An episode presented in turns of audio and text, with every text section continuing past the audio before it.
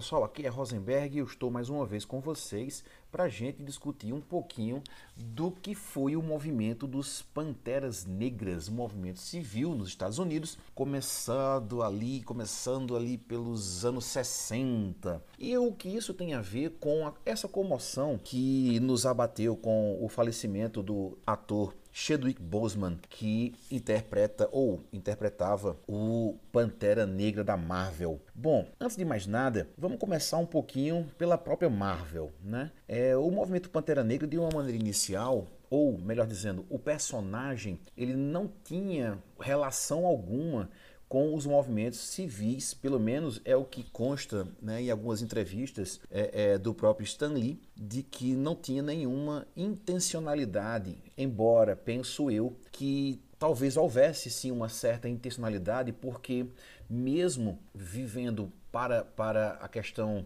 da venda dos, dos, das histórias em quadrinhos e a popularidade, a fatia econômica do mercado americano também é muito grande, composta por negros.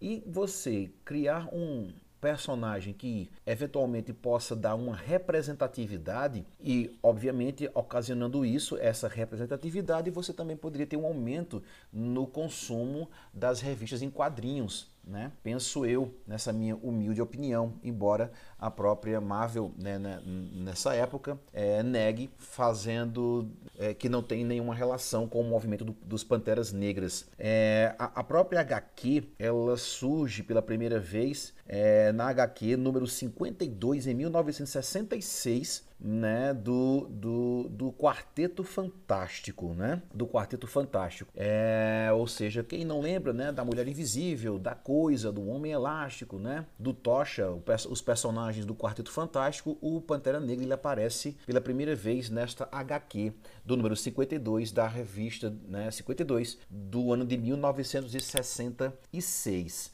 Só que ao pensarmos sobre a origem do movimento Pantera Negra, nós já conseguimos encontrar é, os registros também que são é, é, praticamente na mesma época. Né? Como é que surgem então os Panteras Negras? O que eu posso dizer para vocês é que os Panteras Negras surgem na década de 60, principalmente em 1966, né? por dois, dois rapazes é, é, que faziam universidade é, em Oakland, né, no estado da Califórnia. É, um chama-se Hillway Newton e o outro Bob Seeley. E esses dois tentavam criar um movimento para que as pessoas pudessem é, serem respeitados, os, ou seja, os negros, né? E esse movimento era contra quem? Contra a ação policial que já existia muito forte, como é hoje, e nós estamos vendo isso aí nas, nas, nas mídias, né? De, de homens que, que sofrem sete tiros pelas costas, é, homens que são colocados no chão e colocam saco na cabeça e depois acabam falecendo, como recentemente é, temos notícias de lá para cá, dos anos 60 para cá, parece que não mudou muita coisa. É, e a luta pelos pelo, pelo, os direitos civis, né, ela é uma busca, por mais democrático que se possa parecer certos países, né, mas é importante que a gente tenha esse entendimento de que todos são iguais perante a lei. Não existe isso de ser maior, melhor, pior ou mais inteligente ou menos. Os movimentos das chamadas minorias, né? E é deixar bem claro, é apenas uma forma de, de, expressão, minorias, mas a gente entende que essas pessoas não são minorias e sim elas têm uma menor representatividade na sociedade, por isso é que elas sofrem mais. E então as pessoas precisam entender e aprender que racismo é burrice, né? Me perdoe então essa palavra que eu já estou colocando assim. E a ignorância, ela também faz parte, né, do indivíduo que não busca conhecer as coisas como elas de verdade são. O preconceito, né, ela é aliada da burrice, né, junto com a ignorância. Então, nós temos o surgimento dos Panteras Negras no ano de 1966, Tá? E eles exigiam alguns pontos, na verdade são 10 pontos. É, eles tinham influências do pensamento marxista, e aí não tem nada a ver, digamos, ah, porque comunismo. Não, não, a questão não é essa, né? Mas é uma relação de entender que o outro ele também faz parte de um todo. Então todo mundo deve viver de uma forma igualitária que possa todos viver em harmonia nessa sociedade. Né? A gente esquece essa, só pelo fato de ter a palavra Marx, não quer dizer que os Panteras Negras queriam colocar é, é ou abolir a propriedade privada. Não, isso é um discurso é, é, é, retrógrado também. O pensamento do Marx quando você separa ela da relação de trabalho, de exploração do homem pelo homem, você pode entender ele muito bem dentro de uma respeitabilidade é, social, responsabilidade social, administração social, política social, que hoje chamamos basicamente de políticas públicas, né? políticas afirmativas, não é isso? Tanto nos Estados Unidos como aqui no Brasil, como em outros países, né, os países e governos que são democráticos, pelo menos os que se dizem assim, eles devem respeitar essas questões que fazem parte do dia a dia de toda e qualquer sociedade que se diz livre, ok? Então vamos lá, vamos pensar aqui, tinha, são 10 pontos que, que os, os, o partido né, é, dos Panteras Negras, que, foi, que surgiu no, em 1966, eles desejavam, e a gente então vai falar aqui um por um. Então o que, é que eles queriam? Né? Queriam o, o, a liberdade, né? queriam poder determinar o seu próprio destino, ou seja, quando a gente pensa 1966 e querer dominar o seu próprio destino, você já pode lembrar da segregação racial. Então, o próprio destino e ter a liberdade, por exemplo, é de ir ou frequentar qualquer lugar que o indivíduo queira, mas não por causa da segregação racial nos Estados Unidos, a, o indivíduo ele não poderia frequentar lugares de branco, né? E aí, quem não assistiu o filme, recomendo, né, o Green Book, né, você vai entender muito bem disso que eu estou falando agora. Imagine você viver nos Estados Unidos e você ter uma escola para branco, uma escola para preto, um banheiro para branco, um banheiro para preto, um banco para você sentar-se na praça para branco e um para preto. Isso é segregação. E logo, se é assim, então eu não tenho essa liberdade, já que o país que se diz democrático, ele garante né, o direito de liberdade de expressão e o direito de ir e vir. Né?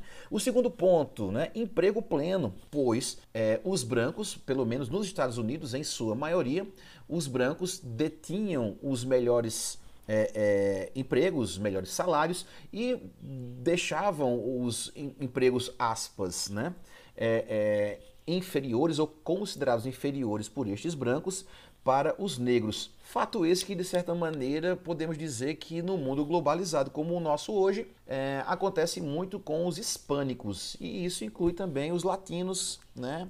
É, hispânicos, quando eu falo os mexicanos, mas os latinos de uma maneira geral, os paraguaios, os uruguaios, os argentinos e nós, os brasileiros, que também é, quando vamos para os Estados Unidos, nós também conseguimos trabalhar, mas com não tendo a mesma sorte que a maioria dos brancos americanos tem de conseguirem os melhores empregos e melhores salários. O terceiro ponto seria o fim da roubalheira dos capitalistas brancos contra a comunidade negra. Mas aí fica fácil você perceber por causa da própria segregação. E o próprio modo operante do governo americano na época nada fazia para coibir esse tipo de ação. É como se você olhasse hoje para os Estados Unidos e você ainda perceber que por mais é, é, é, livre que o país seja em sua plataforma democrática e constitucional, é, e aí eu recomendo né, que, que, quem não viu veja a 13 terceira emenda, né, sem fazer propaganda, ou já fazendo, mas tem lá no Netflix, tá bom? É, você vê que o trato do aparato do Estado, que é então o instrumento polícia, né? não estou falando do indivíduo policial, mas sim a polícia, que é a instituição, ela acaba ficando manchada com a atitude ou as atitudes de alguns policiais que tratam de uma maneira é, ríspida e discriminatória é, os negros que cometem certos delitos. E aí a gente precisa entender uma coisa: cometer o delito é um fato, é uma situação da qual deve ser coibida e ser tratada ao rigor da lei. Os excessos não podem estar ao lado do que é o Estado. Os excessos não pode estar ao lado do que é o Estado. E sim, quando se vai discutir os excessos, são daqueles que representam o Estado dentro de uma instituição na qual comete o exagero, ou seja, não consegue controlar o peso da mão do Estado diante do delito. E aí acaba cometendo excessos, como assassinatos e assim por diante.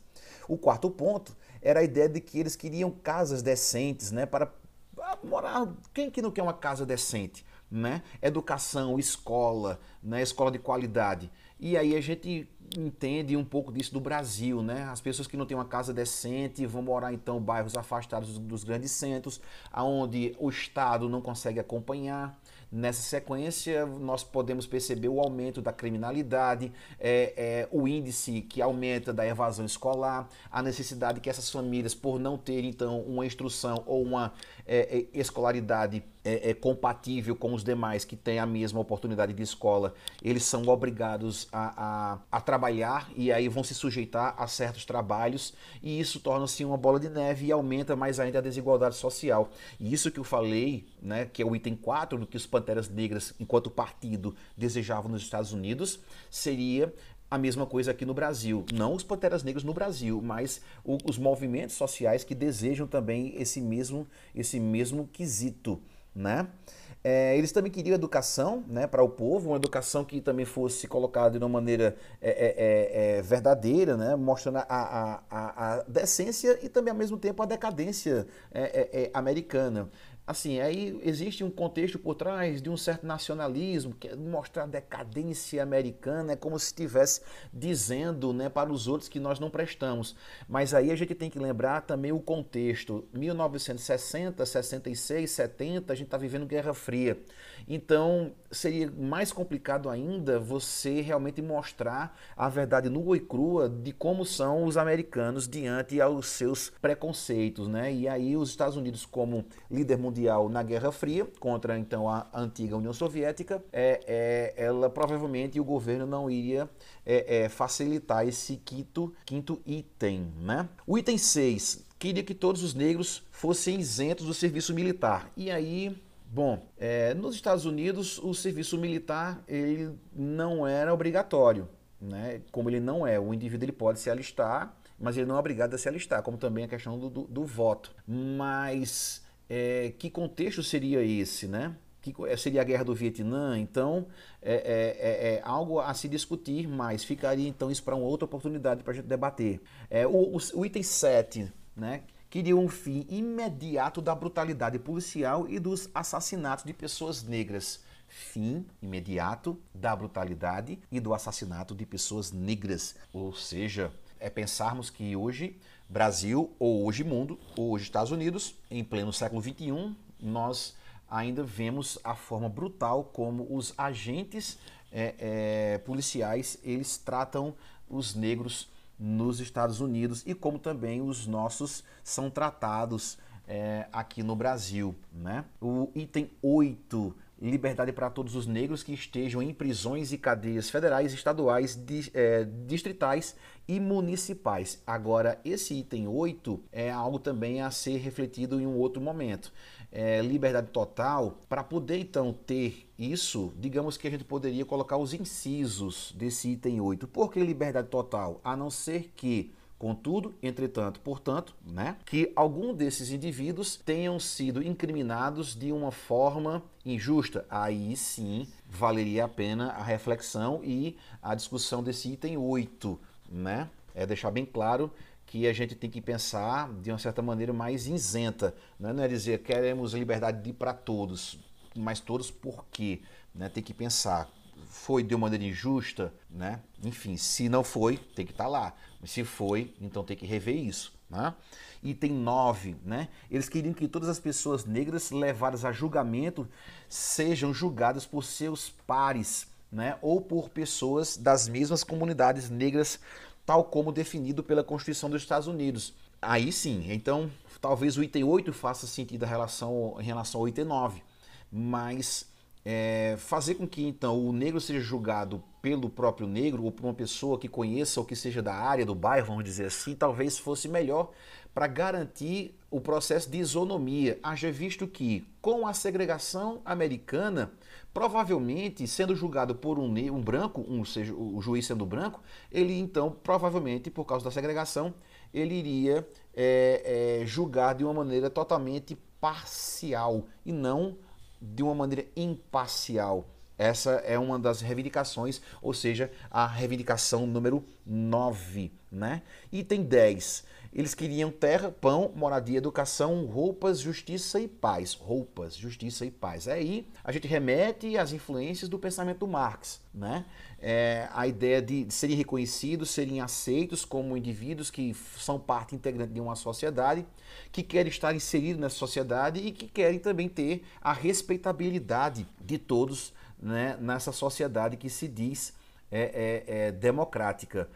O problema dos Panteras Negras é porque, com um certo tempo, eles também se tornaram meio que se fosse uma espécie de, de militância armada. E aí, é, com a, a contra-inteligência né, é, promovida pelo FBI, o, o, o, movimento Pantera Negra ela vai ter o seu fim é, em 1982. Né? É, é, em 1982. E nessa época, em 82, hum, veja, 66 para 82 são, são muitos anos dos quais é, é pouca coisa avançou é, nos Estados Unidos e, por que não dizer, no mundo.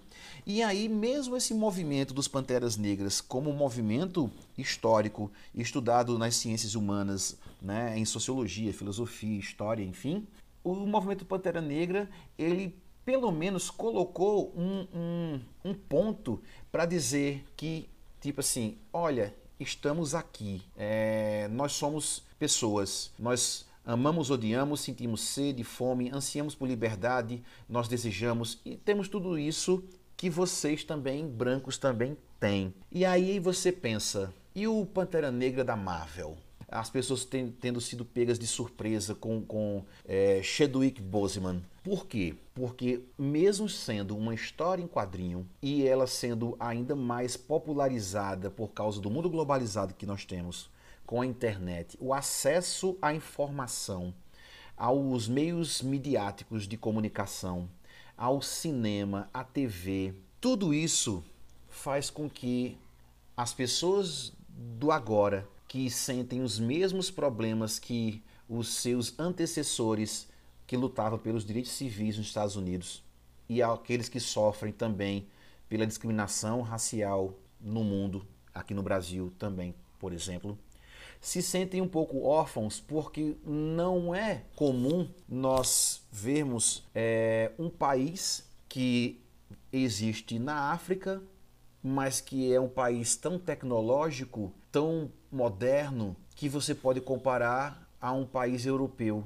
Quando nós olhamos para a realidade, a gente percebe que a África não é assim. Esse sentimento de identidade e pertencimento do movimento Pantera Negra, ao você ver um país como esse na, na HQ, desperta essa relação e só quem sabe de fato é quem realmente sente na pele o que é ou como é ser discriminado é você imaginar que a palavrinha sendo Wakanda para sempre pode ser muito bem o gesto de levantar o punho do movimento Pantera Negra para dizer nos respeitem que nós somos pessoas iguais a você. Sendo interpretado por um negro, fazendo como se realmente fosse aquilo com a máxima importância para dar essa identidade, desperta nas pessoas esse sentimento de que não tem espaço para a ignorância, não tem espaço para o preconceito e que todas as pessoas são iguais. Fica aqui então minha reflexão do hoje, esse pequeno paralelo com o movimento Pantera Negra dos movimentos civis e a HQ do Stan Lee,